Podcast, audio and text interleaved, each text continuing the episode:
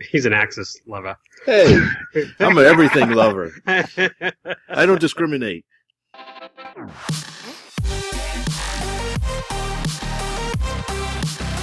Welcome to the R C Roundtable Podcast, where we discuss the latest R C hobby news, events, model reviews, and a whole lot more. Well, hello, welcome back to the R C Roundtable. Thanks for joining us. I'm Fitz Walker, and joining me today is Lee Ray. Hello. And Terry Dunn.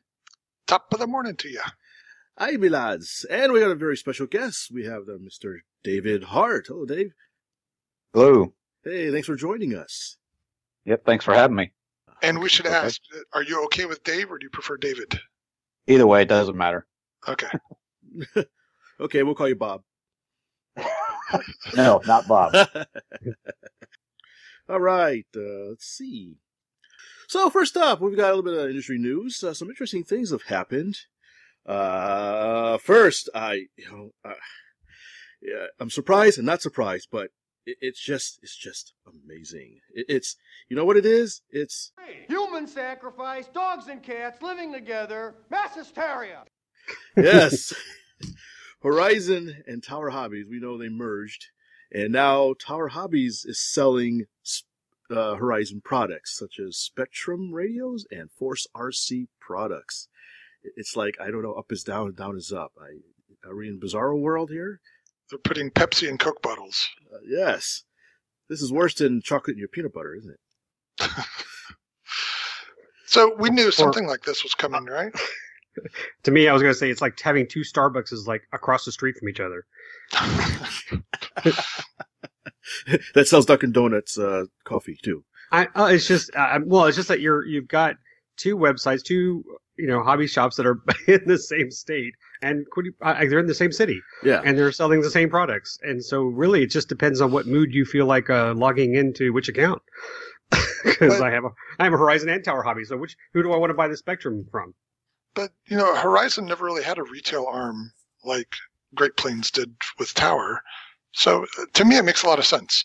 They're leveraging Tower's reach and their the website and all that good stuff for retail work and just adding their products to it. Go Horizon. Yeah, that's a good point. Yeah, so, you, you see the advantage that Tower had with their uh, mail order arm. In uh, direct sales to customers. Uh, I never really saw that in the Horizon. They seem to be more hobby shop centric, which is nothing wrong with that. But, well, yeah, you can buy from the website, but it's not the kind of, you know, all inclusive, get my wheel collars and all that too at the yeah. same time. So it, I see this as a good thing. I agree. It's a little odd, but it's a natural progression of what's going on there. And a heck of a lot better than Tower just going away. Oh yeah. Agreed. It's just, you know, it's, uh, you know, something you're got to get your head wrapped around it that, you know, nothing's the same anymore. Things are going to be different. And so that's just the way it is, you know. Well, it's a debate. That's, I mean, there, some people have their views about Spektrum versus Futaba, uh, P C versus Mac, Canon versus Nikon. I'm sorry, did that come out? Um, and in this case, maybe they're saying, you know, we know there are people who are, are big Tower Hobbies fans.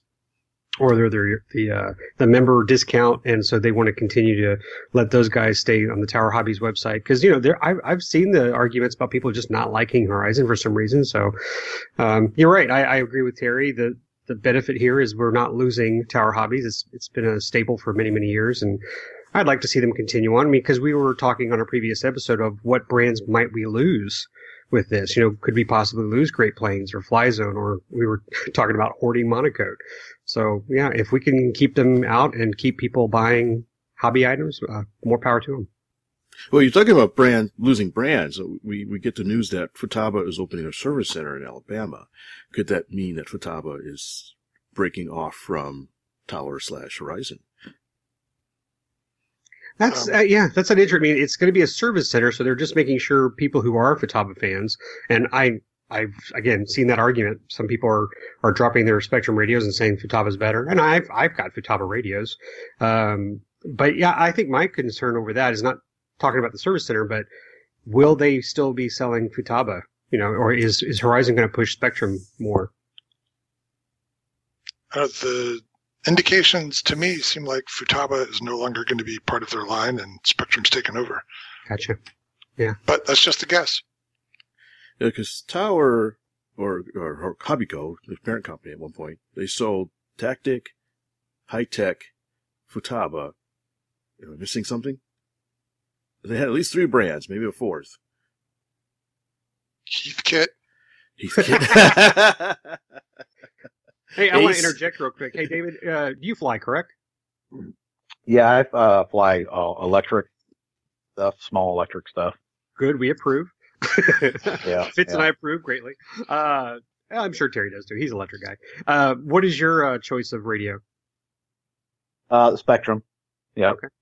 Spektrum is what I use. Um, I'm, I'm a big, uh, big Park Zone Warbird guy too. I like the uh, the World War Two stuff. That's a lot of my collection is the, the foamy stuff. So. Oh, good. Yeah, I like, yeah, so I like the my bind and fly stuff is perfect for that. Yeah, um, you know, I I just just having the, the time and the space and the storage for the big stuff. I just just don't have that kind of that kind of storage and time for it. So I, I I like to have something I can just throw in the back of the car and go out to a field or a local club and just fly for a little bit. So sounds good. So here's a question for everybody: if we got Horizon and Tower, we always think of them as probably number one and number two. And I'm not, we're not going to say Hobby King because, you know, we have Terry on the, on the phone here. Uh, but, uh, who would be your third choice of, of, or who would you consider being the third most popular online store? In general, or are we talking radios? In general. Oh, I, at one time I would have said Hobby Lobby, but. Good I'm point. I don't think that's the case anymore since they're gone. Hmm. I don't know. I think that uh, third spot has fluctuated a bit over the years. Yeah, I, I have two that come to mind, either maybe A-Main or Atlanta Hobby. Yeah. Also big ones. Northeast Sailplanes was big for a while. Yeah, they were. And it also disappeared. So yeah. I'm glad you, I'm glad you guys are doing that because I was going to mention a company called uh, All E R C that I used to buy a lot oh, yeah. uh, early on. Uh, I haven't bought from them in a while, and that's when they were. I was doing a lot of Hyperion batteries and my Hyperion chargers. So oh, you know, All E R C was one. And Terry, you nailed it. I think that third spot is is kind of up there now. I think Hobby King is one of the biggest. I, I, I feel yeah, sorry they're one of the biggest already. So, David, you're unaware of this unless you keep up with our podcast. But Terry is not a fan of Hobby King, and uh, I I'll, I have an account with Hobby King, so I would consider them the number three. But if we if we took them out, you can just see where there is a huge you know variety of other vendors out there that, that could fill that. And I I, I don't know I'm just kind of hoping that with this merger with Horizon and Tower.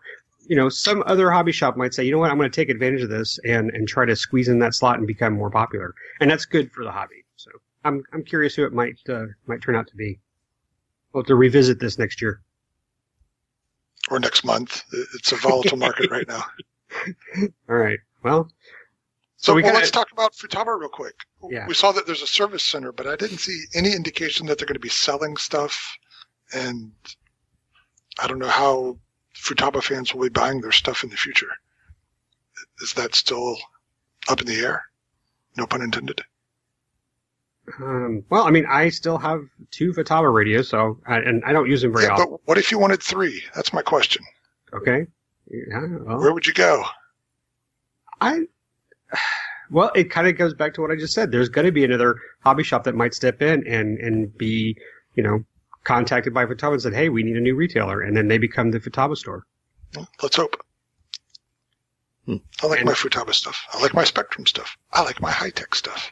I like my Tactic stuff. I'm going to jump in real quick and, and, and mention that, uh, you know, I've reviewed a Tactic radio. My first transmitter that I got had a, an older firmware. And Tactic kind of dropped the ball on doing firmware updates on your own. They had it set up in the radio, but they never distributed the device needed to actually plug it in and, and do the upgrade. So I was able to send it in to, I say Hobbico, I'm doing my air quotes, because I started doing the paperwork with Hobbico. And then when I called to, uh, to confirm the address, I got a, in touch with Horizon customer service rep. So I, I, in any case, I was able to get it to a new address, get my radio in, and I got it back within a week. And it was covered uh, free of charge to do the firmware update. So the good news is, you know, they were still servicing Tactic, but on a on a forum I was mentioning to some other people, I I seriously doubt Tactic will uh, will survive this merger. And yeah, I, I expect more changes on the Tactic and Flyzone fronts, but we'll see. Yeah, I think the S L T is going to go by the wayside. They're going to push everything to Spektrum. All right, we've beat this to death. Let's talk about something else. Speaking of Spektrum, compatible aircraft.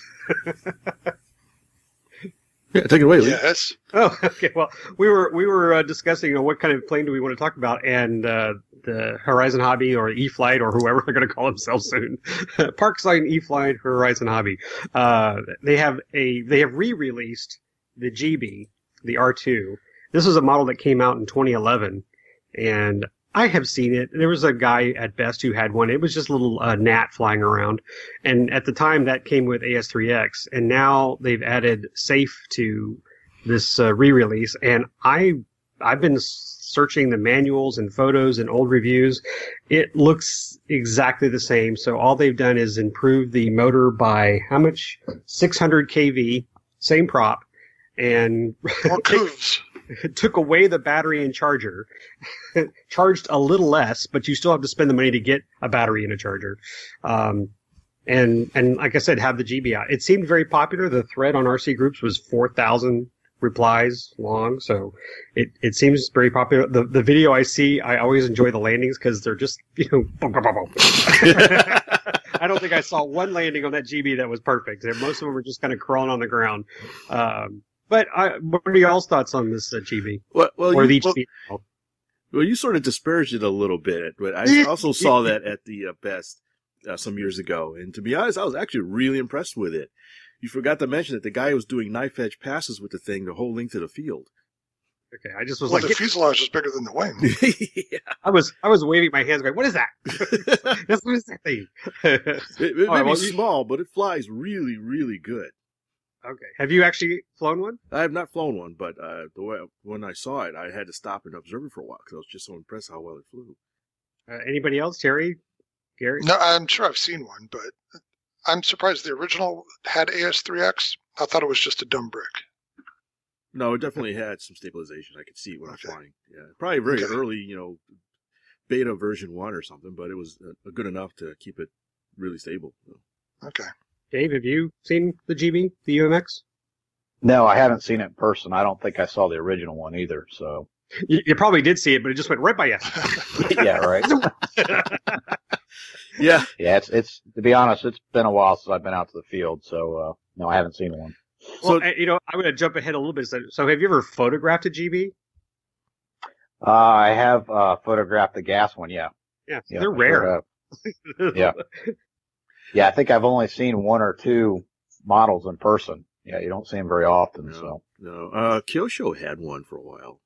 Kyosho did. Adrian Page used to make a kit that was pretty popular. I don't know if that's still around. Yeah. So there's been a few. So so I'm guessing this U M X G B is about, what, quarter scale, right? With a twenty-inch wingspan? Something like that. I love it. Well, it makes sense for it to be more or less the same plane. They still have all the molds and everything. They have to save costs in manufacturing, upgrade the motor, upgrade the electronics, and go at it. That seems logical to me, actually. And it was a really nice flying plane. It seems people like it, so have at it. Yeah, so one hundred thirty bucks, bind and fly, due in mid-June. And we've been requested to do a three-view on this. Did you know that? Yeah, make it happen. Okay. All right, well, I want y'all's opinions on this, though. I, I did some research, and I think, I believe, and I could be wrong, but uh, from what I've discovered online, I think the original price of this plane back in twenty eleven was one hundred seventy-five dollars as a bind and fly. And that came with a battery and charger. So now the price is, what, one hundred thirty dollars? Is that what you said? Yep. Okay, so it's one hundred thirty dollars, but they're not including the battery or charger. So what are your thoughts on them taking those off? Because part of me is like, it's an eight dollar battery. Why are you not throwing that in there? Um, I can see not the charger. I have plenty of chargers. Last thing I need is another charger. Uh, the battery. Um, uh, you say that, but this is that special connector. Terry and I had this discussion because he made me a plane. with this connect, uh, this battery, and, and I had to buy one of those little uh, balance adapters. It's a nine dollar, you know, so it has banana plugs on one side and it switches to this special two S oh, connector. Was, but I just I just think for, the again, a bind and fly, something you have in the box and ready to go, they should have tossed in a battery. Maybe a battery, but I've got one of those spider wire connectors on my charger, so it's got like ten different types of connectors or more on it. So I, it looks like it has a hundred. I've seen that spaghetti mess. But, yeah, I'm going to put on my uh, economics hat here. It still sounds like it's lower with inflation. If it's one twenty-nine versus one seventy-nine, even with an eight dollar battery, um, you're probably getting a better deal now than you did back then. Yeah, I'm sure. And tell me, do you know any person that owns only one of these U M X planes? Yeah, true. I know everybody I know has at least four or five, and they have a, a box full of batteries. So, I don't know. Uh, you talk problem. about it only being an eight dollar battery, and that argument goes both ways. It's only an eight dollar battery. So buy one, you cheapskate. Yeah, quit your bitching. Uh-oh, ah, he's gone that, silent. That's me. He's stewing. I'm looking out for my friends out there who want to buy a kit and sans battery. Looking for the voodoo doll of me. Ow. Uh, well, okay, David. We have a guest. So, David, do you agree with them that it's just worth adding on to your cart an eight dollar battery? But, or if you get a bind and fly like this, it, it should probably include it. I mean, it's a it's a two S, two what two hundred or two hundred eighty milliamp battery. Yeah, but they like should that. just toss one in the box. Yeah, I think so. I think the last uh, mini I bought, it's been quite a while. It, it came with the battery. So, all right. So here's uh, something. Yeah, can, I'm sorry. Go ahead, David. I, I think it should come with a battery, uh, you know, unless this battery can be used in other, uh, other some of the other ultra uh, micro models they have. I mean, is this battery interchangeable with some of the other models they have? I oh yeah, yeah, it is. It's it's it's been on the. They have a P forty-seven maybe that, that uses the okay. same. So you can use the same battery on multiple models, and that, that might make sense then. Yeah, I think know. there's a Pitts, a Waco that use the same battery. But I wondered, let's look at it from a different perspective. With all the new shipping regulations, I wonder if it's much easier for them to separate batteries and stuff. Great. You had to use logic. Yeah, sorry. Yeah. All right. I don't know if that's the case, but it's the theory. I see. Okay. Good. All right, so we'll keep this one on our radar. Yeah. Three view, three view, three view. Okay. Talk- so... All right. Uh, so, yeah, talk to Horizon. Tell them we need a three view. uh, yeah, I'm going to wave my magic wand. We'll see what okay. happens. Thanks. mm. Well, so speaking of uh, U M X, Terry, looks like you had some uh, fun and games with your own little U M X project. Uh, at least we're That's on. right. I can wrap up my talk about the Micro C forty-seven and Waco glider project that I've been doing.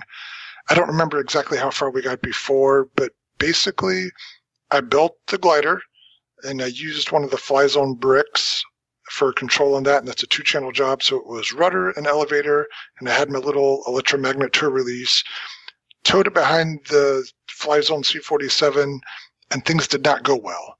The glider was kind of squirrely, and the drag of the glider swaying around would pull the C forty-seven below stall speed.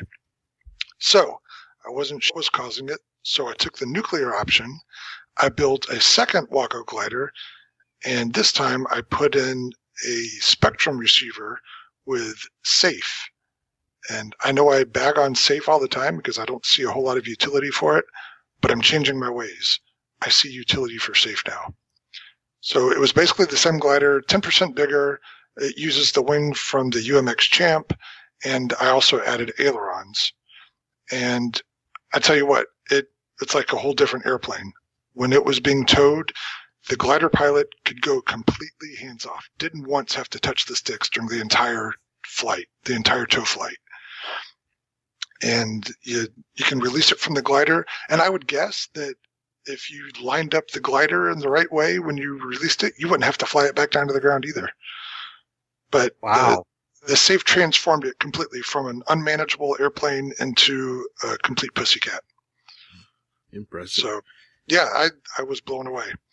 So like the first glider, I did my glide test uh, with hand launches and a high start at first just to get the thing trimmed out and see how it feels.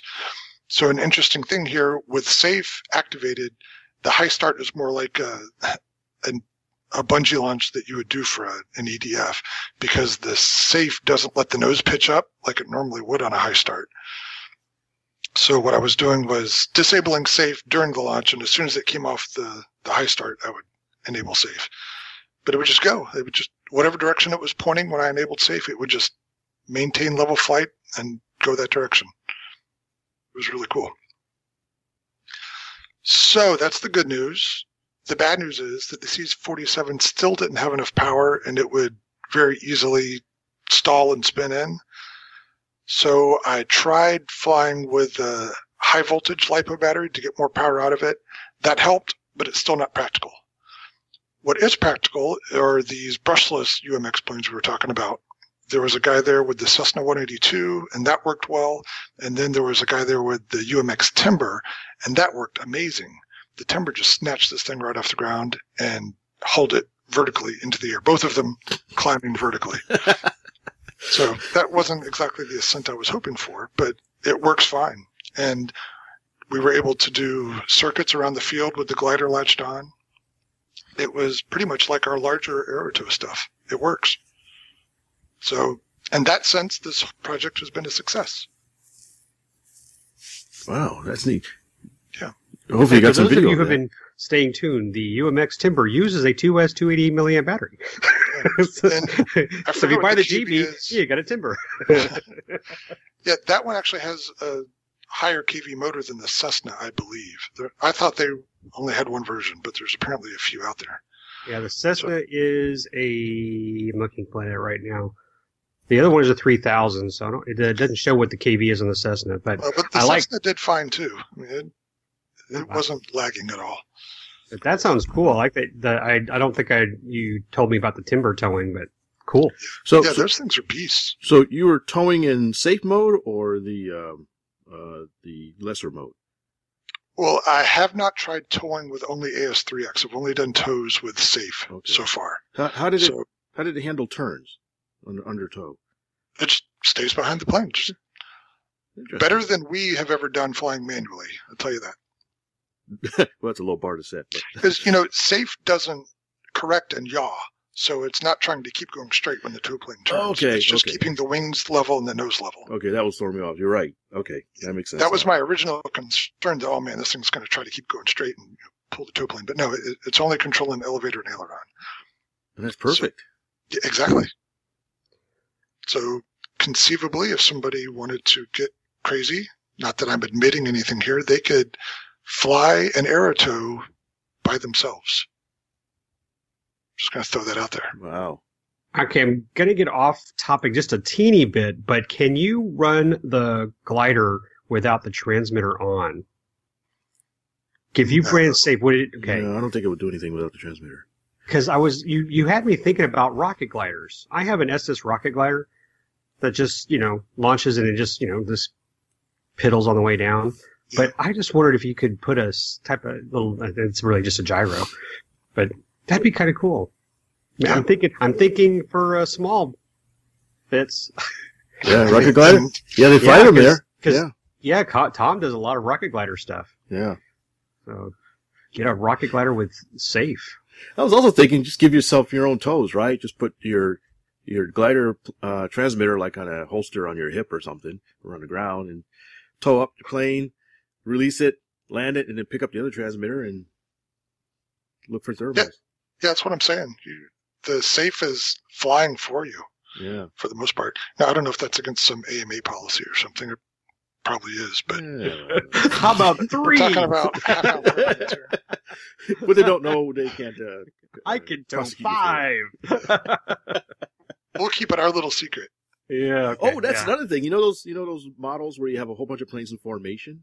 Oh, no, no. Instead of having them all linked hard... hard together, you can have them oh. all have safe and just tow a bunch of. Okay, never mind. Yeah, you're stretching just, now. We're gonna stop at the rocket glider idea. all right, all right. It sounds like that. Sounds like that safe technology has come a long way. I remember when I first got into flying R C, um, the Cub had some kind of safe thing, but it really wasn't that great. This was back in two thousand nine when I first got into it, but it sounds like it's come a long way. Yeah, I think you're right. And they continued to, especially on the U M X planes, they continue to make it, I think, more user-friendly.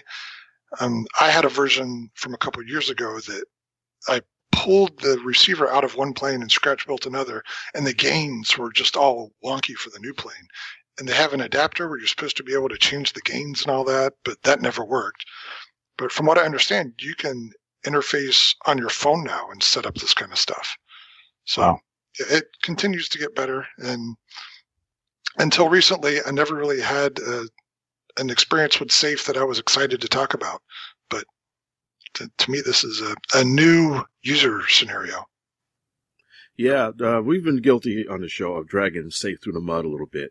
And uh, but it, it does sound like they're they're really mat- maturing the uh, technology and the user interfaces to where um, it's much more of a benefit than a, a, a decrement. Well, yeah, I think before we always looked at it only as a learning tool, yeah. and then so then it comes down to the point you've got to learn sooner or later. So is this a crutch or is it actually a useful tool? And now that at least I see a different way to use it, I'm I'm swaying towards the useful tool side. Are you yeah. are you able to turn it off? Yeah, there's um, three flight modes um, that you can do. On two of them, it's A S three X only, and the third one is A S three X and safe. Okay.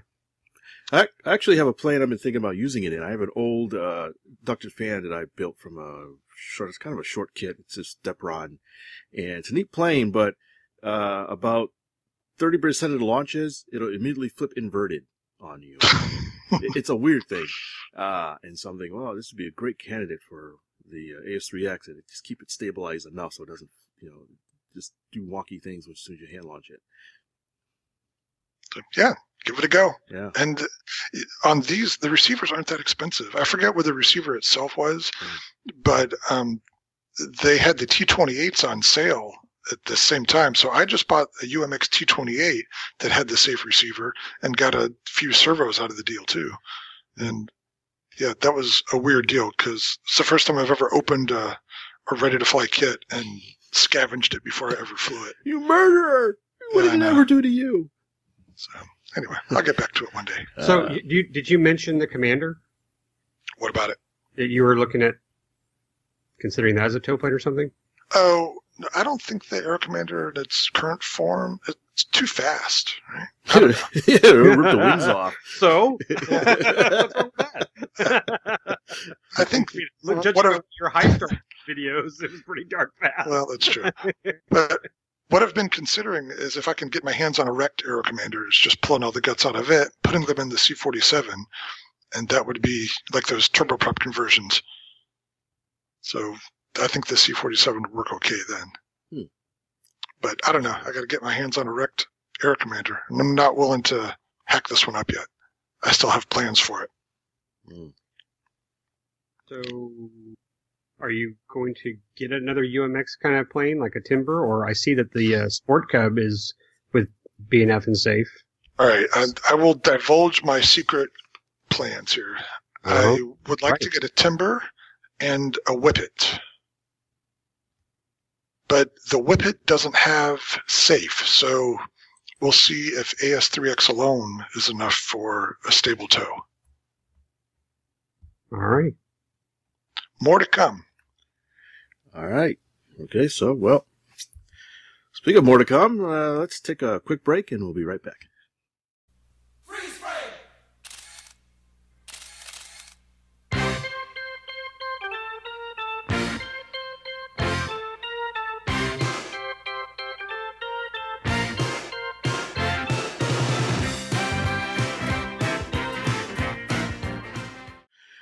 Okay, well, so we're back, and uh, as we mentioned before, we're joined this episode with David Hart.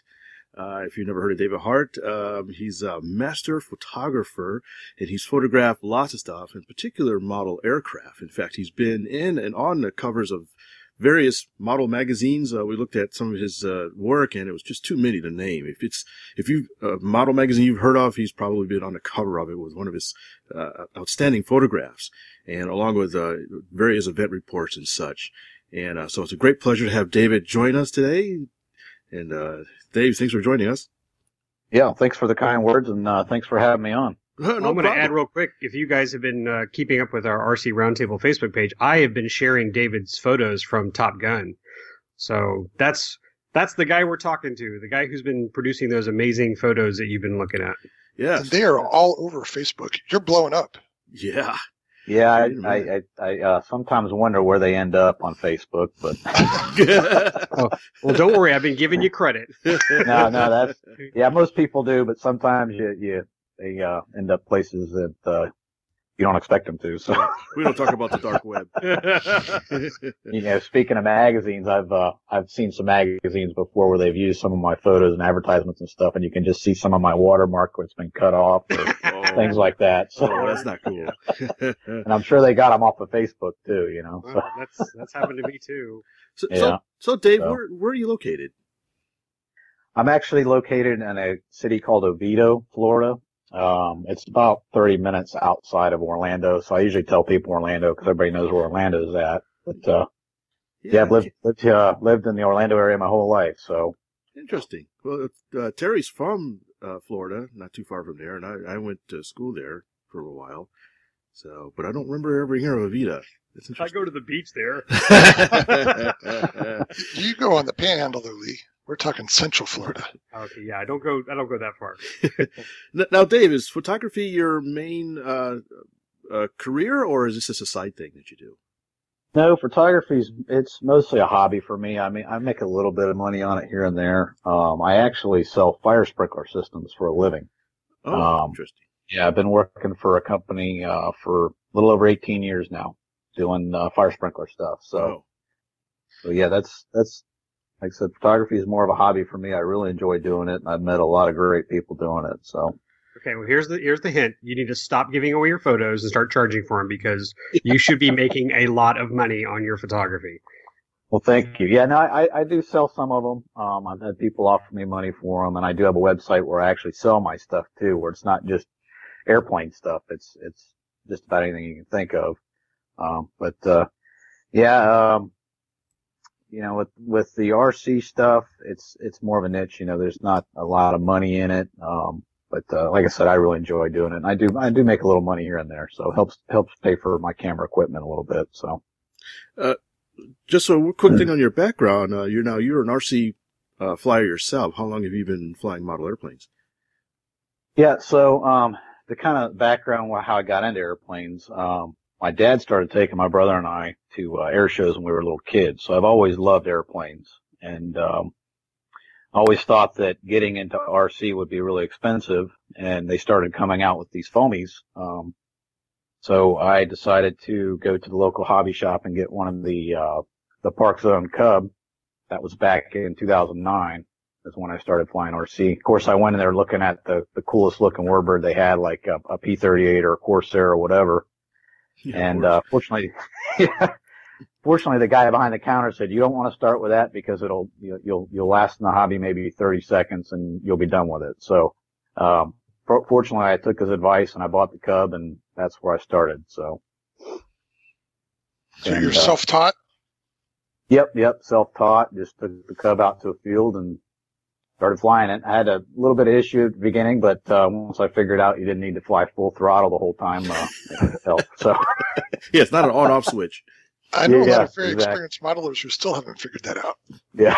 Oh, I know. Trust me. The events I go to, there's there's uh, there's some people I have to watch out for, but because they're full throttle the whole time. But uh, but that's kind of how I got started. Was back in oh nine, I, and um, uh, I had a couple local fields close to me where I could go, and there was some guys that flew at a, a school, high school track uh, that I met up with. I started flying, but uh, and then uh, my second airplane was the Corsair, and I haven't looked back since with the Warbirds. I love, I'm a big World War Two guy, so oh, yeah. That's the kind of why. Oh, yeah, um, I feel you. I know exactly what you mean. That's my favorite genre, too.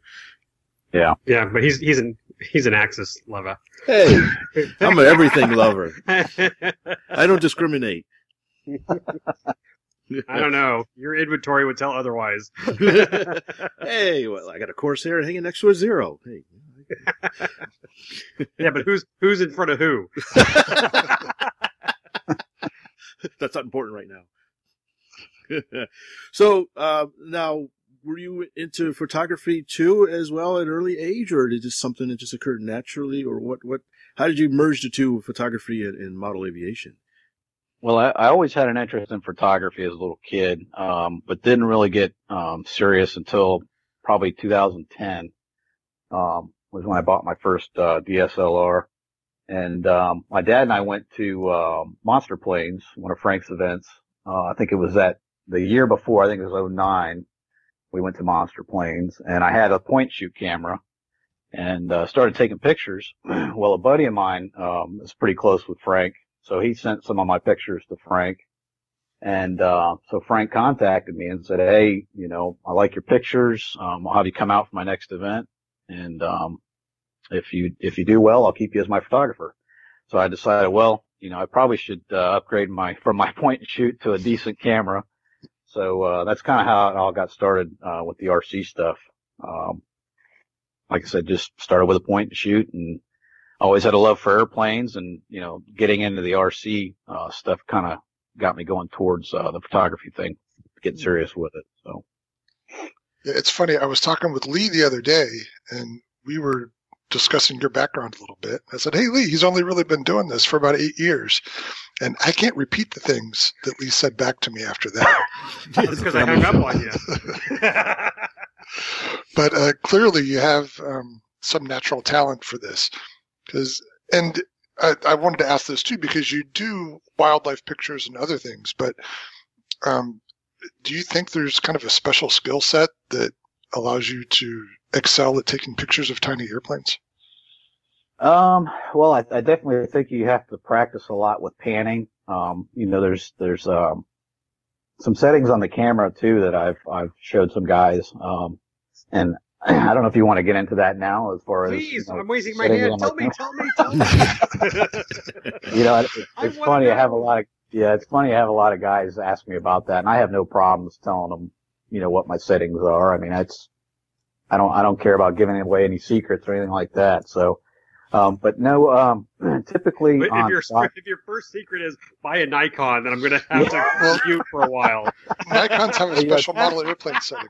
Yeah, the reason I went with Nikon is because um, one of my point shoots that I had was a Nikon, just a you know six megapixel, whatever it was, but. Um, Just one of those little tiny ones you stick in your pocket, but it, it took such good pictures, and that was kind of the reason I went with Nikon. Uh, there really was no other reason, but uh, that's kind of why I went with Nikon. Um, you don't have to defend yourself. You're in a safe place. I'm a Nikon guy too.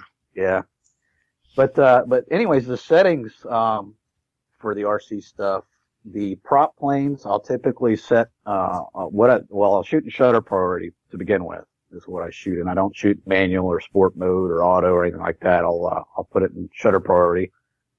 And um, for the prop planes, typically around one eight hundredth to one one thousandth of a second is what I shoot at, and that usually gives you a pretty decent prop blur. You can still, you know, you, you usually get quite a few good keepers uh, as far as keeping the plane sharp. So that's typically what I shoot um, for prop planes is one eight hundred to one one thousand. Um, I'll let the aperture do what it wants, and then I'll also put the I S O on auto. Um, that way, if a, tree, if a plane gets below the tree line or it's cloudy or whatever, I'll let the I S O do whatever it wants uh, and let the camera expose for that. So the biggest the biggest thing is the shutter, shutter priority. Um, with jets, I might crank it up a little bit for jets, but typically at one one thousand, it's usually fast enough too for jets, so you know you don't have to. Uh, that way, you're not always going back and forth on your settings, because at some of these events, you're going to have all kinds of airplanes up in the air. You know, jets, World War One, World War Two. Uh, so usually one one thousand, one eight hundred is is the sweet spot for R C stuff. All right. Do you have a favorite lens? Um. Well, I just bought a two hundred to five hundred f point uh, f five point six Nikon lens uh, about a month ago, and um, this past event, Top Gun, was the first time I really had a chance to use it, and I, I, I'm really impressed with it. It's it's pretty sharp all the way across. It gets a little soft over four hundred, but it's a good lens. I was using the eighty to four hundred Nikon lens before that, and that's that's a really sharp lens too. But I wanted something with a little bit extra reach, even on a you know a D X body. I shoot uh, my latest body is a D five hundred, um, which is a crop sensor, but it does it does ten frames per second, which is awesome for a D X body. There aren't many D X bodies out there that'll shoot that fast. So now, I, now I've heard uh, a rule of thumb with, with photography is uh, the optics is a little bit more important than the body. In a, in a lot of cases, with the D S L R kind of stuff. Any, any thoughts on that? Any agree, disagree? Or? Oh yeah, oh well, yeah. Lens lenses definitely make a huge difference. Um, you know, I've got a Sigma fifty to five hundred lens. Um, but it's, it, it's just not around three, three to four hundred. It's okay, but it, need, it needs a lot of light and it's, it's just a little too soft. But yeah, lenses really make a difference. So I try and stick with the Nikon lenses if I can. They're not cheap, but, um, to get some of the shots you want to get, that's, it really makes a difference. So. Yeah, interesting. And I don't know about you, Lee, but his settings don't sound too exotic. Um, but I am intrigued by his, his pan shooting. Uh, I guess, where you you have to follow the, the subject instead of just holding the camera still and taking a shot. You really kind of follow through with it as it's moving through the air. Sounds like. Oh, yeah. I mean, normally when I'm sitting on the runway and I'm panning, my body is turned right as I aim left. So I can bring my body, you know, into a comfortable position when it's passing. You just you can't be facing the direction the plane's coming. Yeah. You got to be prepared to be facing the other direction. Uh, but uh, but I also hear that uh, David's like on the ground sometimes. so, there's yeah, someone posted a picture of you. The... yeah, I've seen that in the pictures. Yeah. I've seen some low shots, and I was like, he's got to be on the ground or kneeling or something. Yeah, on on, on the, the stuff where I try and get a scale look when they're landing or taking off, I'll lay down. Now I can't really pan too good doing that. But uh, yeah, I just yeah. but I noticed you do get some really low angle shots, and they're great. Yeah. The, now the panning, some, something I've been trying to do a lot lately too, is on takeoff. I'll, I'll really crank the shutter down uh, to like one one sixtieth or one two fifty or something like that, and, and really try and pan with it and try and get that full prop uh, blur, the full arc on the prop, because uh, that's what your eye really sees when they're taking off. So I, I try and I try and do that sometimes. It's a little tough though. There's a there's a uh, phenomenon called parallax. Uh, I'd have to Google it, but uh, yeah, yeah, I was going to say, I don't yeah. know if you've heard of that, but you know, you'll one part of the plane will be very sharp, and the back of it or another part of it will be blurred out, and it's just, you know, unless that the the plane is perpendicular to you, that happens a lot. It has something to do with the angle of the airplane yeah. to your camera. If it's perfectly perpendicular to you, like a ninety degree angle, usually the whole airplane is sharp, but uh, yeah. um. Yeah, it's, it's, it's, I'd have to Google it again, but it's yeah. called parallax is what it's called. Now, now doing the slow shutter speed. Now, now, speaking of focus, do you use autofocus or do you manual focus when you're doing the shots? I use, uh, autofocus, and I will do a single spot focus, uh, on the, in the camera. I don't do multiple. I don't do three D tracking. I keep it a single spot in the center of the, uh, center of the uh, sensor there, and I will do matrix metering as well. I don't do the spot metering like that. I do matrix. So that's what I use for my focus. And that's, you know, that's another big deal with lenses too. You got to have a lens that'll focus fast too. Yeah. So.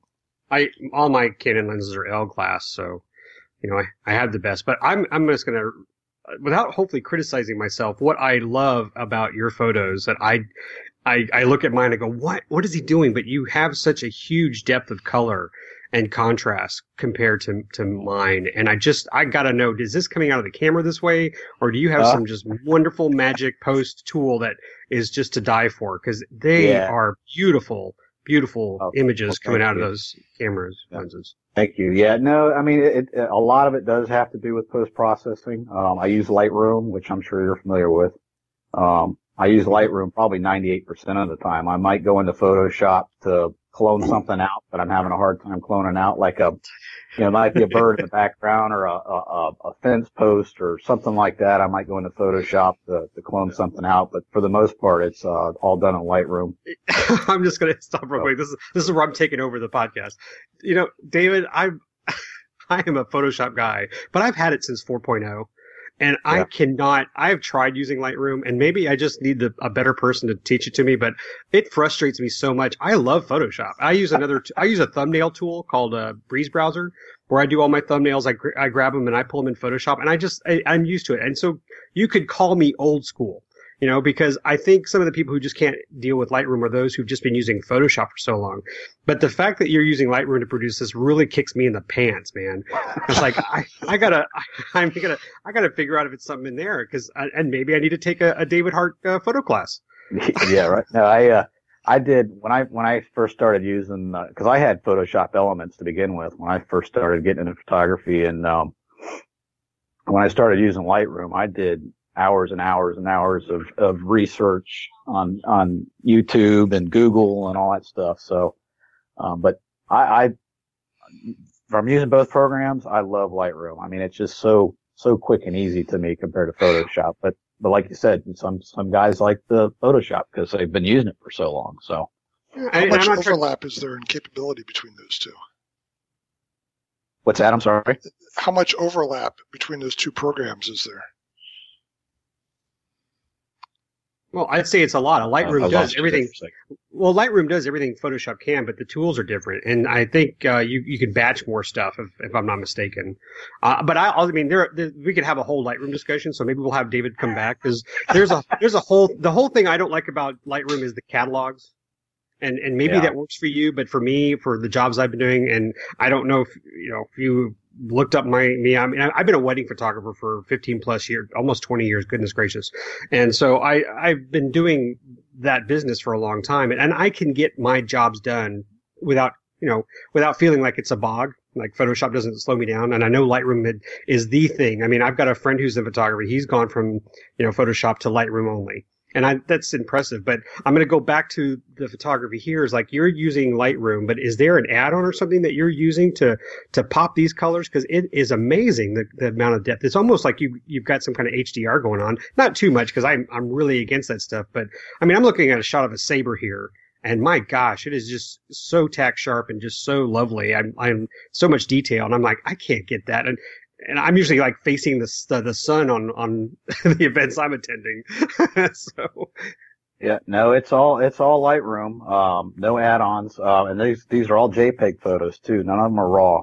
Um, usually when I go to these these events, you know, I know I'm going to be shooting thousands of photos, and I know memory is not expensive anymore. But um, you know, the only ones that I shoot in raw are the uh, basically the static shots. I, I I carry two bodies with me. My my second body is the D seventy-two hundred.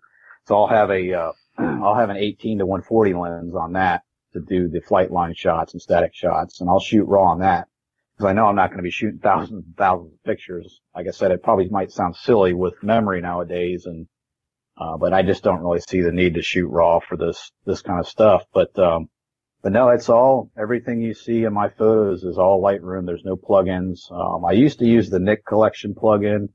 Um, for some of the black and white stuff, just to give it a little more pop. Um, but, uh, haven't used that in a while. Actually, with the updates on Lightroom, I've got to figure out how to get that back in there. But, but, uh, well, I'm also curious. No, it's you're, all you're, Lightroom. You're shooting about a thousandth of a second on some of these shots you were telling me. So, uh, about what's the highest I S O you think you're reaching? Because I don't see a lot of noise in your photos. And so, something I've introduced to Terry and maybe Fitz, but I use a, a product called Neat. That I love using to clear up my skies and really smooth uh, some of the grain out when I'm when I'm shooting fast and I'm my I S O might shoot to six hundred or something like that. But do you ever see any noise? Do you ever feel like there's too much? Uh, a little bit. Um, it doesn't usually get too high. Like I said, when they get below the tree line, it might jump up a little bit uh, to compensate. But uh, it usually doesn't get to more than probably I S O four hundred or so. So um, yeah, it, it's not usually too bad. And um, I'll just use the denoise and uh, the noise reduction in Lightroom if I need to, but you know it depends too. If I if I give it a little too much clarity, it'll bring a little bit of noise into it too. But um, but no, it's not too bad. So, well, Terry, I'm going to let you finish talking to David while I start downloading Lightroom updates. And I, I had just, another question uh, about all this. Oh yeah, go ahead. Well. Go ahead. Well, you guys can continue that part, but when you're done talking the technical side, I want to talk about the the other side of shooting model airplanes, which involves the pilot. So are you guys done with your camera switches? And, oh, yeah. Well, that's a, we, he and I can have that talk another day. Yeah, because I know that, that some of the questions I wanted to ask is like, uh, although you do a lot of aviation photography, you, you have in your Flickr gallery a lot of different events. I'm just curious what your passions are. Well, my, my, my, my passion is, is um, air, air, aircraft stuff first. Uh, that's that's what I'm really into. Um, I do like nature, nature photography. I'm, I'm, I'm big into sunsets and Um, stuff like that. And one other, one other thing that I'd like to get more into is, uh, night photography, uh, long exposure stuff. I think that stuff is really cool.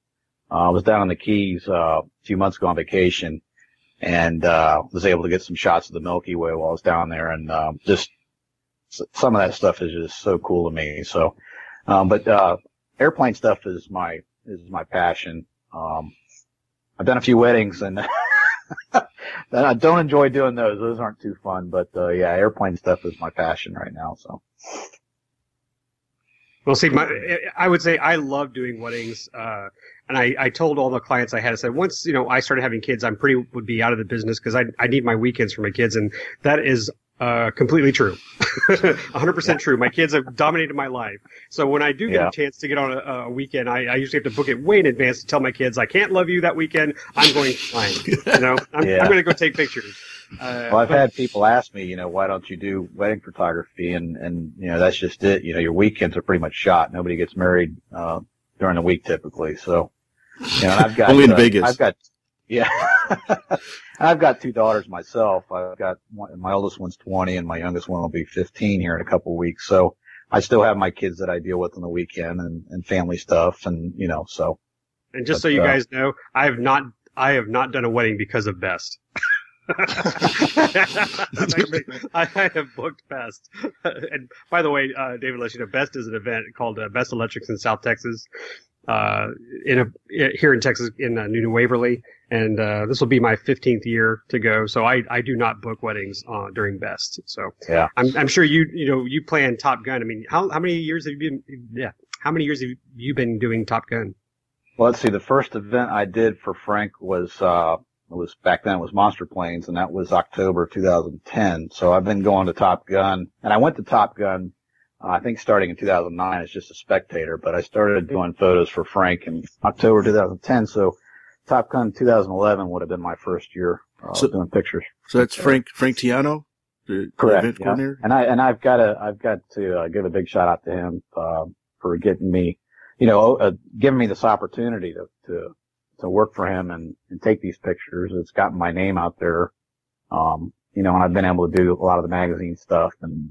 And uh, so, yeah, I, I, Frank has been a big, you know, big help with this. So, yeah, I've never met Frank, but he has a reputation as an enabler. The, one yeah. of the editors that I used to work for, um, Frank was a columnist for them. And this was back when they used newspaper print and they had a black and white cover. And uh, yeah. as I understand the story, he's like, no, you need to go to a full color cover with the glossy print. And the editor's like, no, I can't afford that. You know, this is a, a small operation. And I think Frank bankrolled that first edition, and the profits after that went through the roof. So, oh yeah, I mean it's it's it's, it's amazing what uh, you know what what uh, kind of paper they use for photos, how much of a difference it makes. It's it's uh, you know, I'm sure you've seen lately some of the magazines are going to thinner paper, and you know it's they're having they're struggling. Some of the magazines are now, but um, which is unfortunate, but. Um, But, uh, yeah, so that's, that's kind of where I got started was, uh, Frank gave me this opportunity and it's, it's been great. So hopefully, uh, he'll keep having these events and I'll be able to keep going. Fortunately, I live an hour and a half from the field where he puts these events on. So I've been real, been real lucky. So, so do you have a nice velvet rope around your area and you're segregated from the other photographers? No, it's funny. It, it's funny that you mentioned that. Uh, I don't know if you know Rich Urovich. Um, oh, yeah. Yeah, he's always at these these events because he lives in Melbourne area. So uh, him and I are always joking. He'll he'll be at the events and I'll be out there taking pictures, and he'll walk up and I'll I'll basically put my arms out like blocking him from taking pictures. we we joke around each other with each other a lot about that. This is my space, man. You need to go down to that other end. But, but no, no, we we we uh, me and the other guys that are out there on the flight line, we, we enjoy each other and we don't get in each other's way. We kind of, now there's, there's some, there's some guys that, uh, that are there at the event participating that will walk in front of you and just, you know, not paying attention and stuff like that. But for the most part, it's, it's cool. So I had that one guy at Oshkosh last year. Well, you took care of that. You can listen to that episode. So speaking of Top way, Gun, yeah. uh, you Go ran ahead. into our buddy Chris Wolf. Yes, and I did. I think that's the first time I've met him. Uh, we've been friends on Facebook and stuff, but I think that's the first time I've actually met him in person. So, okay. Yeah, we none of us have met him in person, but he's been on the show and we've chatted offline quite a bit. And uh, Lee, didn't you say that Wally? You you made introductions yeah. there. You, you chatted with my friend uh, Wally Warren for about an hour. Yeah, yeah. Uh, I remember him uh, coming up and in- introducing himself. Uh, there's a lot of people that I haven't met that do come up to me and, and introduce themselves. So sometimes I, it's hard for me to remember who's who. But no, well, I I told him to look for you. Me. I yeah. You posted photos of his uh his Bearcat, and I I told him said, hey, you need to go find him, and he said he chatted with you for about an hour, and uh, you. Oh yeah, you just... he had the uh, the blue Bearcat, right? Yeah. Were you there when his engine seized? Um, no, but I heard about it. He told me about it. So yeah, actually I was there, but I didn't see, uh, I didn't see it come, you know, I didn't see him bring it in, but uh, fortunately he didn't, uh, have any issues getting it down to the ground. So yeah. And his friend Barry, I think he had the Wildcat. Yep. Barry Rayburn. Yep. Mm-hmm. Yep. Yeah. Yep. So now I, I remember who he is now that you mentioned the Bearcat. I missed that. Hey, so uh, let's let's stay on Top Gun for a second. What was your favorite uh, aircraft at Top Gun this year? Oh boy, that's a tough one. Um, I know, but I want to put you on the spot. That's what we do here. You know, it's funny. I, I, I, speaking of the photos from Top Gun, they are now uploaded to my Flickr page. So um, there was a um, an L thirty-nine there.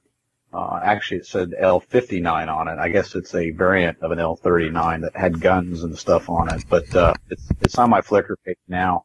Um, that thing, looking at the pictures, I mean, a lot of these things, a lot of these these these models, looking at them in pictures, they look like the real thing. But this this L fifty-nine, it it, uh, it was amazing the amount of detail this guy had on it. Um, that was probably one of the top ones. Um, and then there was the Corsair that had the uh, Lucky Gallon, um, had the uh, Lucky Gallon painted on the uh, fuselage. It was a Reno racer. That that airplane was a beautiful airplane. Um, so probably those two were probably my top ones um, that I saw there. Now, of course, the S R seventy-one. That that out of all of them, that was probably on the top of the list. I've seen that one there before, but it was neat to see some other airplanes there that I hadn't seen yet. You uploaded. Posted a picture of the S R seventy-one with the, the jet wash coming off. That is amazing. Yeah, yeah. Um, it's not perfect. Uh, it's not not as sharp as I would like. Um, cause well, I wasn't going to say anything. Yeah, I'm always trying to catch those unique shot, unique angles, unique shots that you don't normally see. So, and I and um, I'm always trying to get that. I think it looks cool when you can see that uh, the heat haze coming off the trees or whatever. It just makes it look more so more realistic. So, yeah. Um, but but yeah, that S R seventy-one. That's that that's a pretty amazing airplane. All right, so let's talk about the the other side of taking pictures of model airplanes. So I know Fitz, Lee, and I have helped each other out with pictures for reviews, and in that case, you, know, you talk to each other. You, you know, we're pretty comfortable flying and taking pictures, so it's all a coordinated effort. But where you, you're at an event like this, and obviously at Top Gun, those guys don't care what you're trying to do; they're just going to fly the airplane to try to win. Um, so, do you have trouble in those situations? Where yeah, the, uh, the pilots yeah, utterly. Yeah, it's funny you mentioned that. When I'm out on the flight line with some other photographers, you know, some of these guys, especially Top Gun, they're concentrating so much on, on the way they're flying their airplane and, and making the maneuver look realistic. A lot of times they'll fly out further away from the judges, uh, and sometimes so that makes it difficult to get some of these some of the shots. Um, yeah, it, it, the, me and the other photographer, photographers will joke sometimes, you know. You know, this guy wants a shot of his airplane to show up on a, man, a magazine or a website or something, but yet he's flying a mile away. So, well, But, my uh, experience at some non-competitive events is they see me standing next to the flight with the camera. They're like, "Ooh, he wants to take a picture of my plane. I better go faster." Yeah, yeah. Well, no, uh, it's not so much that. It's just, uh, uh, like I said, uh, it, it just. I guess it depends on how comfortable they are flying their airplane too. Some guys will fly them in real close. Um, some guys will fly them further out. Um, but uh, I don't even know a lot of times really if the guys are paying attention, if there's photographers out there or not. But um, but uh, yeah, it, it just just depends on who the pilot is. Um, on getting some of these shots. Like I said, some will fly in closer, some will fly further out. But Top Gun seems to be a more difficult event compared to others because they're seems like they're flying a little further out and concentrating on on um, their maneuvers. So sure, that makes sense. Yeah, yeah. Some some sometimes the planes fly straighter than others, so it's harder to track them because they're going up and down. Or you know, it depends if it's windy. You know, it's always windy in Lakeland at uh, Frank's events usually, so, and it's usually a crosswind, so um, that could be difficult too. If it's windier, then you know the planes are kind of going up and down more, especially if they don't have gyros in them or something like that. So, right. So speaking of crosswind conditions, I noticed in your album you've got a whole series of pictures of crashes, and yeah. what I what I thought was particularly good is it's not typically one frame. You have the whole series of you, you tend to stick with it, which is unique. So have you had to coach yourself how to do that, or does it just come naturally? Yeah, do you no, know I, who's going to crash next? You see that guy? Yeah, guys? Watch this. Yeah, right. Well, there's like I said before, there's certain people that you watch that you know to watch out for.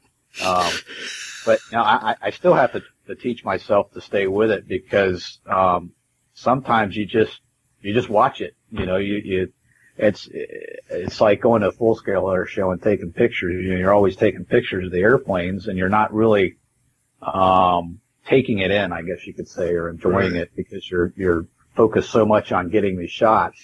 Um, sometimes when something like the F eight Crusader um, crashed at Top Gun, I don't know what happened. He had some kind of radio issue or something, but um, I just watched it go in. I didn't have my, my camera was on my side, and, you know, you just, just sometimes you just watch it. So I still have to train myself sometimes to say, man, I should have, I wish I would have got that shot, or, you know, even though it's not pretty to look at, um, you know, it's, it's, it's kind of cool to have the, some of that stuff like, like that Waco and Stearman midair that I got, you know, that was just, that to this day is probably one of the coolest sequences I've gotten or something like that. So did you see that series, Lee? Oh yeah. I'm, I remember that because I remember he posted it, and I think I posted, and it, I think we both took those photos around the same time when I took the other one of the, uh, the what was it, Tiger Maw? Yeah, that, I don't remember exactly what yours was. Maybe yours yeah. was a Jenny or something, but yeah. yeah. I'll share. I'll share my collection with David someday. Yep, definitely do. So, in those crash photos, do the the involved pilots tend to appreciate that you have good photos of a crash, or does it just But, you know. Um, well, I, I don't, t- I, like, I won't post anything on Facebook or something like that unless, you know, they say it's okay or something. I, I, oh. I, don't post, I was like, uh, sucker! I saw that! It's going up, dude! yeah. Yeah, like okay. I said, I typically won't post something like that unless they're okay with it. But, uh, no, they usually, you know, they know stuff happens and, you know, it's part of the hobby, so they, you know, for the most part, they don't, they don't really. Now, if they've got a, uh, a landing that was where they're landing on the nose gear first instead of the main gear or something like that. You know, they don't, they don't really like seeing that kind of stuff. But, uh, you know, the crash stuff, it's, you know, it happens, unfortunately. You, you had a series of pictures looked like a bunch of guys were landing in a swamp or something. Where was that? Oh, that was, uh, Top Gun twenty fourteen, I think it was. Um, yeah, they, uh, that was the year that we had, I don't know how many inches of rain in one day, and it just totally flooded the field out. And, you know, a lot of those guys like to land and take off or take off and land in the grass, and there wasn't much room there to do that. Well, some of them veered off into the, the water there. So, yeah, yeah that looking was, at um, the photos, it's like lemmings. I was like, yeah. Why is everybody flying into the water? I know. I was yeah. like, are y'all trying to do touch and goes in the water? That's what I was thinking. yeah. Yeah. That was, uh, that was an interesting year at Top Gun. So. Uh, yeah, you know, maybe this might be a little bit controversial, but yeah, it seems, uh, some of the videos I've seen that you got, so there's guys that build these beautiful planes, but apparently don't fly them very often, and it kind of shows. Yeah, well, that, and you've got guys there that, um, just finished the plane a week before the event, or two weeks before the event. You know, they spend all year getting ready and they finish them last minute, and they might only have one or two flights on before they get there, so, but, um, yeah. So there aren't qualifying events to go to Top Gun? Nope. No, it's just invitation only, you know, from Frank. He invites the people to uh, come fly at his events, but no, there is no uh, no events before that. Okay. So. Interesting. So what's yeah, your favorite event to work at? Um, well, that's a tough call between, um, you know, I do I do some small local events around town too, like the Blue Max. That's fifteen minutes from my house. That's an all World War One event. Um, but I don't do a lot of big events. Unfortunately, I don't get out of the state very much because of my full-time job. It's hard uh, to get the vacation time to do this and be with family. So, um, but as far as like Frank, Frank's events, um, it's a toss-up between Top Gun and twelve o'clock high. Uh, twelve o'clock high is the event he usually has in October, and that's all scale aircraft, but it's the, it's, it's not a competition. So, you know, the guys fly whenever they want. You see any kind of airplane there to basically that, that scale. Um, but it's, it's, it's just a fun flying event. It's laid back. There's, and there's no competition. So, uh, that's a really fun event. Top Gun, um, that's a great event too. Uh, the guys are a little more tense there because it's competition, but the, sure. uh, the people you see there is awesome. I mean, just that's, you know, half the reason I like going to these, these events is, is, um, hanging out with the people and meeting the people. So, there's a lot of great people in this hobby. Indeed. And I'm always surprised by how small the community really is. Like we talked about just a few minutes ago, where we know people who were there who were talking to you. And it seems like any scenario I talk about a certain event, there's either I know somebody who was there or there's commonality between friends. So. Right. Yeah. Have you considered doing video? Um... Not really. I mean, I've, I've tried a little bit here and there. Um, just never really been a big video guy. I don't know why. Um, I, I don't know. To me, with the still pictures, you're, you're freezing, you're freezing that, that moment in time. And, you know, that's something that you could hang on your wall or always have with you. I, I've just never been a big video guy. I, I'm, I've got a, a D J I Phantom three professional drone where I've done a little bit of video with that and some, some stills with that.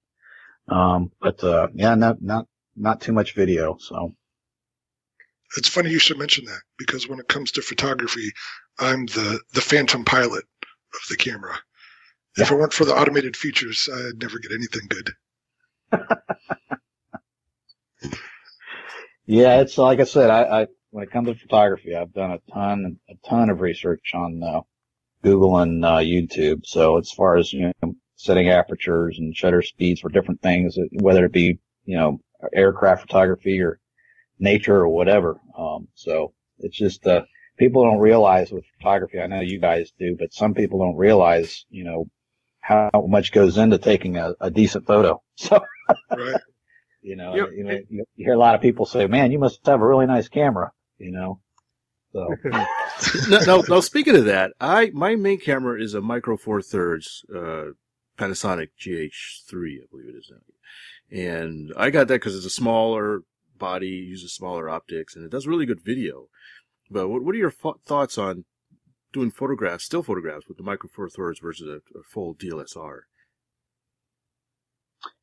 Um, it just depends. I mean, if it, if the camera's got a good sensor in it, I mean, there's there's no reason why you can't take, you know, just as good a shot with that as you could with a, you know, a, a Nikon D S L R body or a Canon body. Um, you know, uh, equipment does have a lot to do with the type of photos you get, but, um, on the other hand, it might not. I mean, you could take, you could take one of the cheapest cameras out there, probably get just as good a shot as somebody that's got one of the most expensive cameras out there. It all depends too what you're taking a picture of. Of course, you know, these R C planes, you can't just go out there with a point and shoot, you know, little tiny thing and, and get some of what, um, you'd like to get. You know, you got to have a, a long lens and something that'll do, usually do, uh, you know, six, frames per second or more, or something like that. So, I mean, equipment does matter, but it, it all depends too on what you're taking pictures of. So, so, so you always shoot with a uh, uh, like a high speed shutter, multiple shots at once. You hold the shutter down and uh, snap off a dozen. Yeah, I mean, shots. I try. Yeah, I try not to uh, just sit there and hold the button down as, as as it's going by. You know, it depends if it's a jet that's, you know, hauling butt, then then I might do that. But uh, I try not to. Uh, you know, they call it, what do they call it? Uh, pray and spray or spray and pray. Pray and pray. I try not. Yeah, I try not to do that. Um, you know, of course, you know, when you're at these events, you don't want to put. You try not to put as many shutter clicks on your camera too, because that's, you know, you're just wearing your camera out. But uh, I, I try. I try and fire off a few shots. I mean, because you're not every frame's going to be in focus. So. Um, I, I probably get, I would say, out of all the pictures I take, the keepers, let's just say Top Gun, I might use a third of the photos, a quarter to a third of the photos. So, um, well, that's pretty good. Yeah. So, yeah, yeah. And then, you know, like I said, memory's so cheap, I don't delete them. I just leave them on an external hard drive, and that way, if I ever need to go back to find something, I've got it. But so, like, hmm. so yeah, about a third, third to a quarter of the photos. Have you ever thought of, uh, I don't know, maybe you guys discussed this before, but um, have you ever thought of uh, making a calendar of your shots from like uh, Top Gun or something? I actually have uh, started making calendars. I started out doing it for myself, uh, for my office. I would just make a calendar of shots from the previous year, um, and I decided to start actually making and selling. I actually sold some um, this year. Starting this year, I uh, made a calendar. And what I did is I made calendars of, uh, it was a mixture of R C and full scale, because I, you know, I really like uh, full scale stuff too. So, um, so yeah, I did start selling calendars this year. It wasn't for an, a specific event. It was just photos from the previous year, um, from full scale and R C. Oh, wow. Well, we'd love to have a link or something. If you uh, have a page or a web store, we can cross-post it on our Facebook page or something. Yeah, definitely. I'll I'll send you a link to it. Of course, you know, we're already in May, so. But, yeah. uh, but uh, yeah, no, I'll uh, I'll send you a link to that, and I'll probably start doing this every year, because like, it's a little extra money here and there. So, and yeah. I had a pretty good response on it. So, um, so yeah, I'll, I'll send you a link. Another thing I do, too, um, with uh, my photos is I'll make a book. Usually in January, I'll make a book from the year before of a bunch of photos that I took the year before. That way, it's kind of like a, uh, a coffee book, uh, coffee table book. Uh, that way I can go back and look at my photography, um, from the year before. So I can go back. I've been doing it now probably, I don't know, six, seven, eight years. So I can go back and look at my photos and see how, um, how my photography's changed, you know, how I've done things different, how I've edited the photos different, that type of thing. So, yeah, yeah, it's funny you mentioned that. I, we were, I was looking at your album, and I think I picked something from like two thousand ten, uh, and I could definitely tell you were using a different camera. Yeah, yeah. Back then, I had a lot bigger watermark, and yeah, I've, I've learned a lot since then, and um, yeah, so. There was another thing too that I, that, oh, another thing I do too on my photos that I've changed a lot is I'll crop them differently. I don't use a standard, I don't typically use a standard ratio crop. Um, because to me, especially with the R C stuff is, you know, I don't want all that sky above and below the airplane. If it's not dramatic, if it's just blue sky or something like that, I'll crop the, the images to match the airplane or, or the subject. It makes it, it makes it to me, more dramatic. So, um, the website where I sell my stuff, I've had, you know, I, I tell people, look, if you're going to buy something off my site, uh, especially with the R C stuff, is, is to make sure that either you're going to do a custom frame down the road, or you let me know if you want a standard crop, because I've had people order photos, um, off my website, um, and they'll order it not knowing that it's not a standard crop, and they'll get it, and they'll, they can't find a frame for it. So, but, uh, you know, so I, I warn people when they buy stuff off my site about that. But yeah, that's something else I do too, is I'll crop my photos differently to, to give it more drama, make it more dramatic. So now, now have you ventured to other uh, events outside of Florida for model airplane events? No, I haven't. I actually was just invited uh, the other day to go to Hawaii. Uh, they have a uh, little air show out there. Uh, I guess it's at Pearl Harbor. at one of the hangars that was actually Whoa. still got bullet holes in it. Yeah. Yeah, it's Fort Island. Uh, yeah, there's a, it's called the biggest little air show. And, oh, yeah. Uh, yeah. Mm-hmm. So I was invited to go to that. Uh, you know, it's only two weeks away, so unfortunately I'm not gonna be able to make it, but, uh, But, uh, so no, the, I, I don't get out of Florida too much. Joe Knoll's on my bucket list. I haven't made it there yet. Um, hoping to make it there soon. Um. Well, good thing you weren't planning to go this year. Yeah, I know, right? So for those who don't know, it was yeah. scrubbed on Tuesday.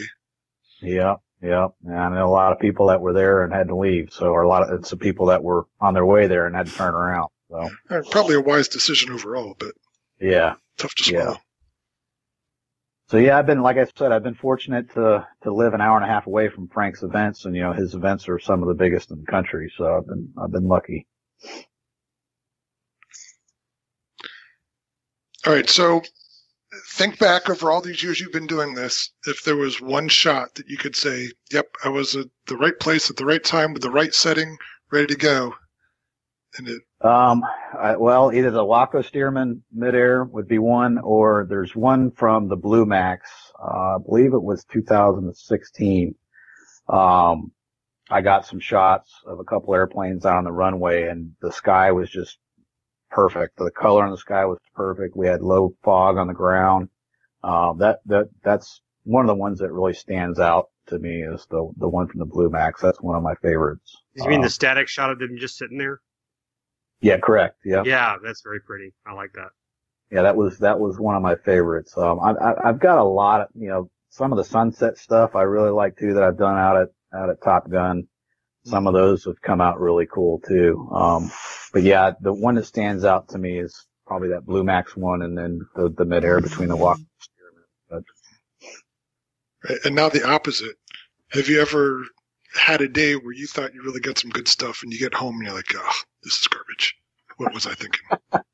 um, no, not really. Um, now there are some shots that, you know, I thought that I might have gotten that didn't come out, like a bomb drop or something like that. I thought, man, I got, I got it coming off the airplane. I got it at the right spot, and then I'll get on the computer and it's not that great. Um, There's, there's things like that, you know, cause you know, looking at your camera out in the, on the flight line or out, outside, it looks decent on there, but then you get on the computer and it's not that great. So there's some things like that that I've, that I've missed that, um, but for the most part, I, I, I usually come away with, with keepers. So, uh, I'm sure in the beginning when I first started, there was quite a bit that didn't uh, work out, but yeah, you would hope the percentage uh, advances to your favor over the years. Yeah.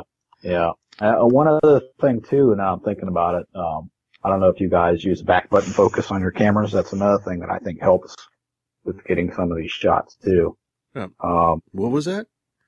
Back button focus. Instead of using your, um, you know, typically your camera, you would half press your shutter button, right, for it to focus. Yes. And then click. Well, um, I use back button focus, which is the A E, um, the exposure uh, law. Focus lock button on the back of your camera. You can set your camera up and use that as your focus button. Instead of half pressing your shutter, you use your thumb oh. on the back of your camera. Yes, yes, yes. Yeah. I use that uh, as well. And that, I think that has helped uh, with some of my shots as far as getting them in focus. So.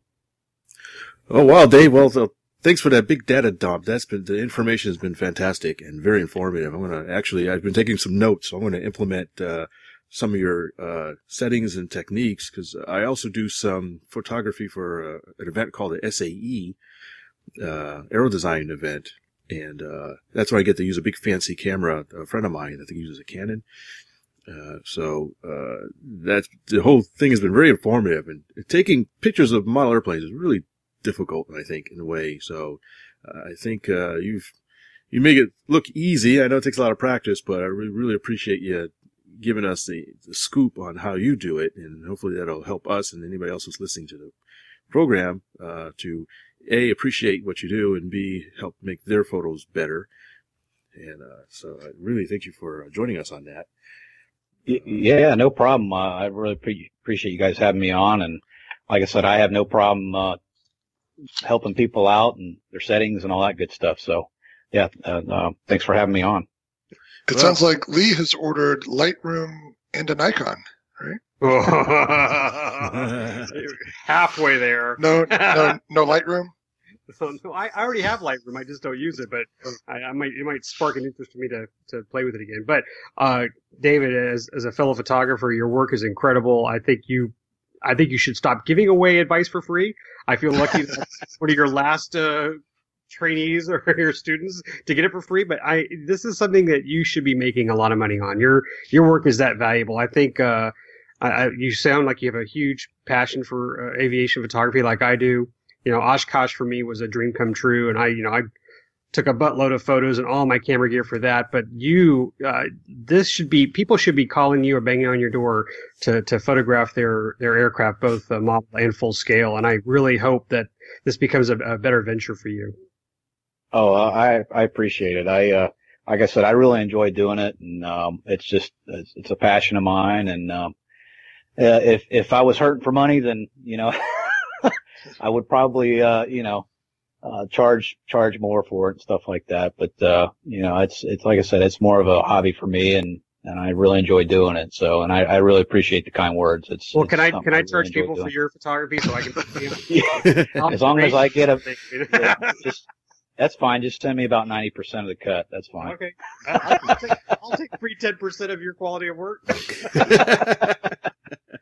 No, thank you so much. I, I, I'm looking forward to going through all the Top Gun photos you just posted and, and I, any, again, anything else you start attending. And please let us know. What, I mean, you should be not only invited to events, but they should be shuttling you to these events. Yeah. And uh, we, we definitely are going to keep uh, up to date on your uh, Facebook page.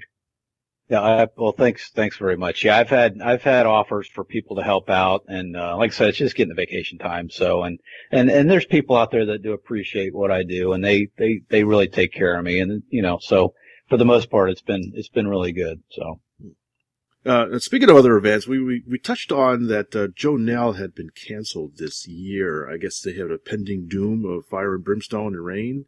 Uh, I don't have a lot of d- details. You guys know exactly what happened? Was it the weather cancellation? Well, it was prediction of rain, and the amount that was predicted was going to cause flooding when there was already a crowd of people there. So they were worried about people getting trapped and also damage to the facilities. Oh, wow, so, really? Yeah. Wow. And and I hate to call you out on mispronunciation, but you said now. I believe it's null. And the only thing that makes me confident of that is they are adding a new event called N A L in the fall. Oh, okay.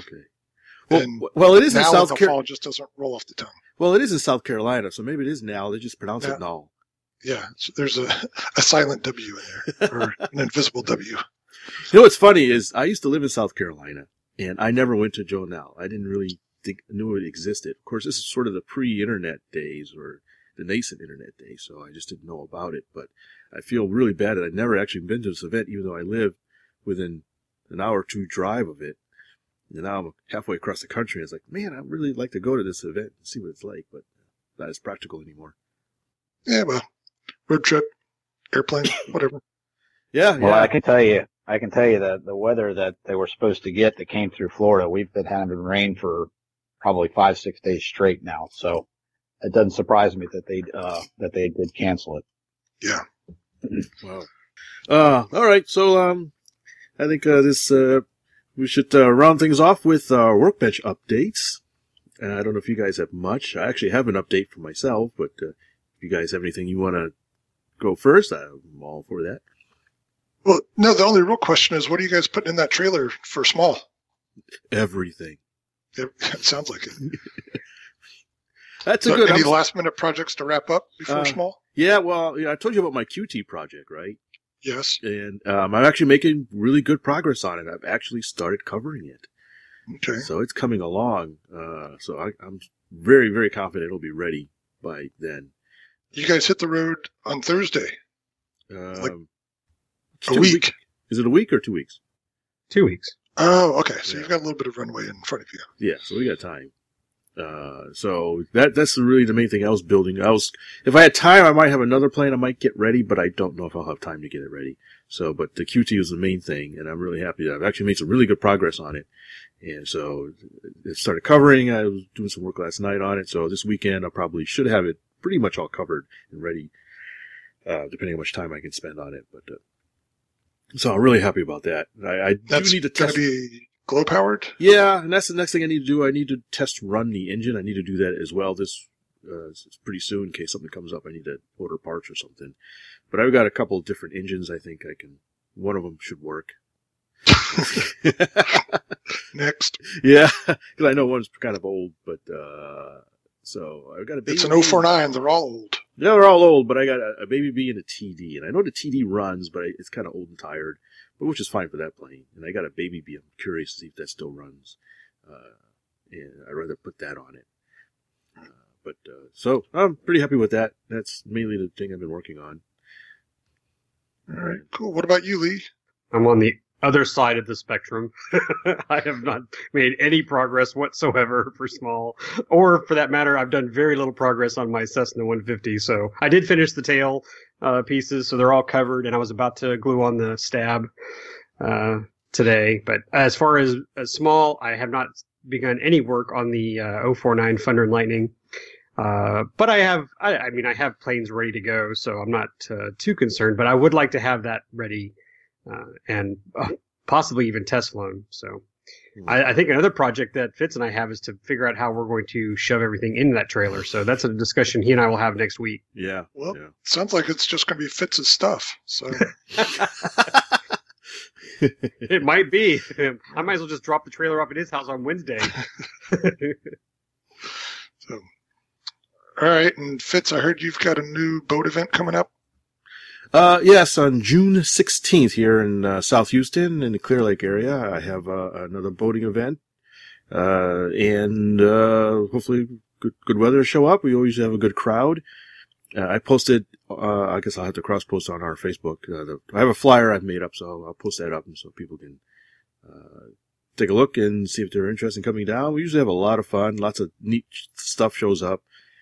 Uh, and so we do sailboats, power boats, uh, pretty much anything as long as it's electric powered or wind powered. And we usually, we all have a good time for a few hours in the morning. And, uh, so, uh, I'm looking forward to that. Cool, yeah. Man. I know my neighbor Steve wants to go, so we'll, yeah. we're definitely going to try to schedule that. You're going to try to make it down, Lee? Oh, yeah. Oh, okay. Of course. You're, I had fun last time. You're not going to love your kids that weekend? No, that's that morning. no, no love that weekend.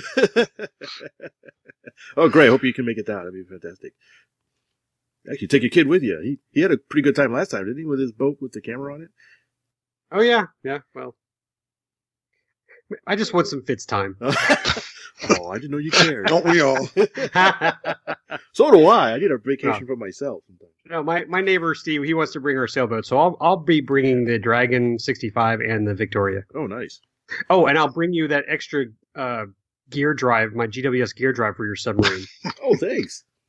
If you're lucky, I'll bring the submarine. Actually, I know some submarine guys. I'm trying to get one of them, at least one of them to come out. They got some really nice stuff. Uh, I was talking to him the other day, so with any luck, I can drag, drag some of those guys out. Cool. All right. Uh, you, Terry, anything?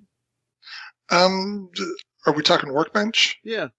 Well, yeah, got... I got a new kit to build, and oh. we can talk about it next time. But it's the Sky Ranger forty from Old School Model Works.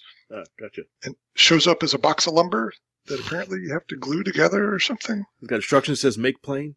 Yeah. Um, no, oh. it, it looks like a modern variation on the stick theme, so I'm anxious to get started on it, and I think it's going to be cool. Cool beans. Yeah. Uh, how about you, Dave? Do you ever build an aircraft, like from a kit or anything like that? Nope, nope. I've never built anything. Um, like I said, with having you know younger kids when I got into it and doing other things, uh, I just always bought the bind and fly stuff, and so no, no, I've never built anything. Ah, well, the first time for everything. Oh yeah, yeah. Like so, well, just having the the the. I don't even have a workbench. To build something on, so that's that's what the kitchen table's for. Yeah, yeah, yeah. I'm one of the guys that's uh, that actually parks his car in a garage. So, oh, so that's what it's for. Yeah, you guys leave him alone. He might like building planes more than taking photos, and then we'll all be screwed. Oh, yeah, good point. Yeah, right. Yeah, what do we do? Don't build a plane. Don't enjoy it. Yeah, I think if I took on any more, my wife uh, would would probably kill me. So. Yeah, but you're, you're so far away from that. Just wait till you see what we have to try to survive with. Yeah, right. All right. Well, well, guys, it's been great. Uh, another great show, uh, especially when it's informative. And uh, Dave, so much. Thanks again for uh, joining us. Uh, we look forward to see what other of your pictures grace the covers and insides of magazines in the future. And hopefully we can cross paths sometime in some event in the future as well. Yeah, definitely. Thanks. Thanks again for having me. Uh, I enjoyed it, and uh, yeah, I hope uh, hope I can keep doing it. So, all right, keep on keeping on, as they say. And I yep. think that'll wrap it up. Thanks everybody for listening, and we'll see you next time.